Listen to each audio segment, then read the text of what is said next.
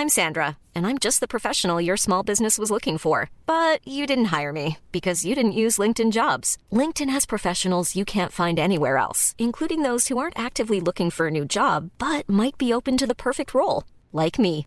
In a given month, over 70% of LinkedIn users don't visit other leading job sites. So if you're not looking on LinkedIn, you'll miss out on great candidates like Sandra. Start hiring professionals like a professional. Post your free job on linkedin.com/people today.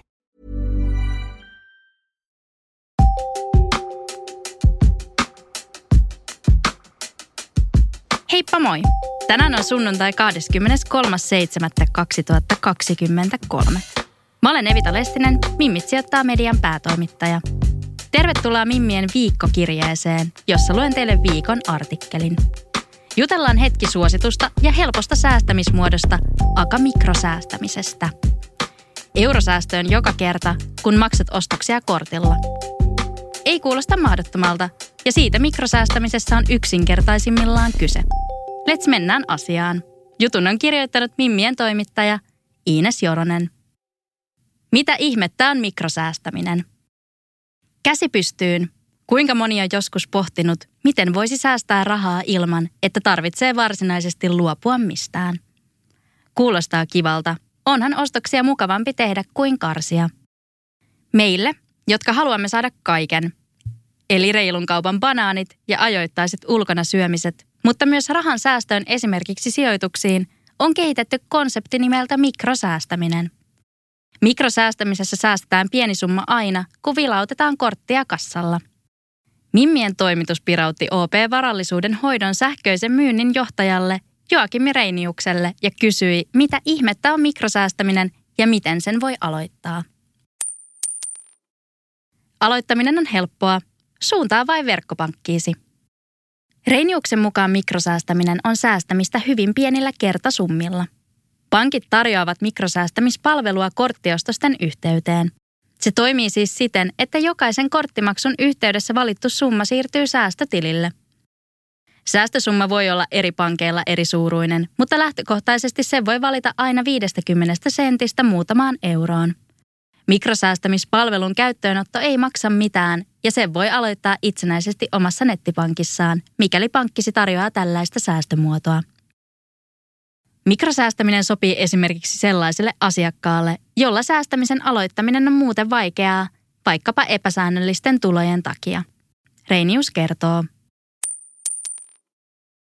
Mikrosäästä kätevästi myös rahastoon. Kuten ehkä jo tiedät, rahan makuuttaminen normaalilla tilillä ei ole kovin tuottoisaa inflaation vuoksi. Jos säästetyille rahoille haluaa tuottoa, kannattaa harkita sijoittamista – Mikrosäästäjänä voit automatisoida säästöön kertyvät rahat siirtymään valitsemaasi rahastoon.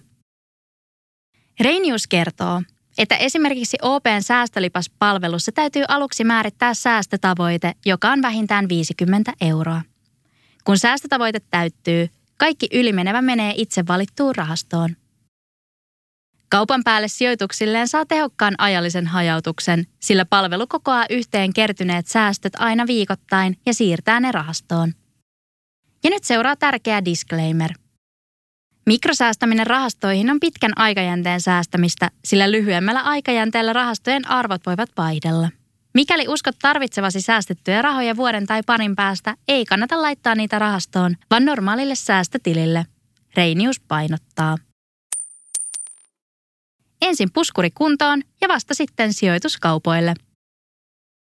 Reinius muistuttaa, että jos aloittaa säästämisen nollasta, kannattaa säästää rahaa ensin normaalille tilille ja vasta sitten miettiä sijoituskohteita.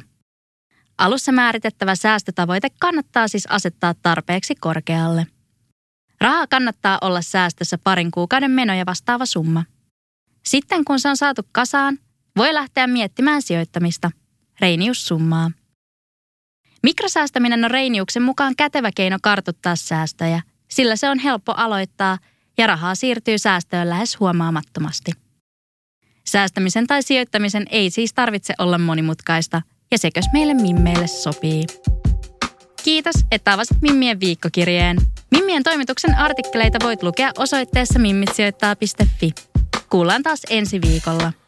Kaikki uudet Mimmit sijoittaa podijaksot on kuunneltavissa podcast- ja äänikirjapalvelu Podimossa. Voit kuunnella meitä ja monia muita sisältöjä 60 päivän ajan ilmaiseksi. Tarjouksen löydät osoitteesta podimo.fi kautta Mimmit sijoittaa.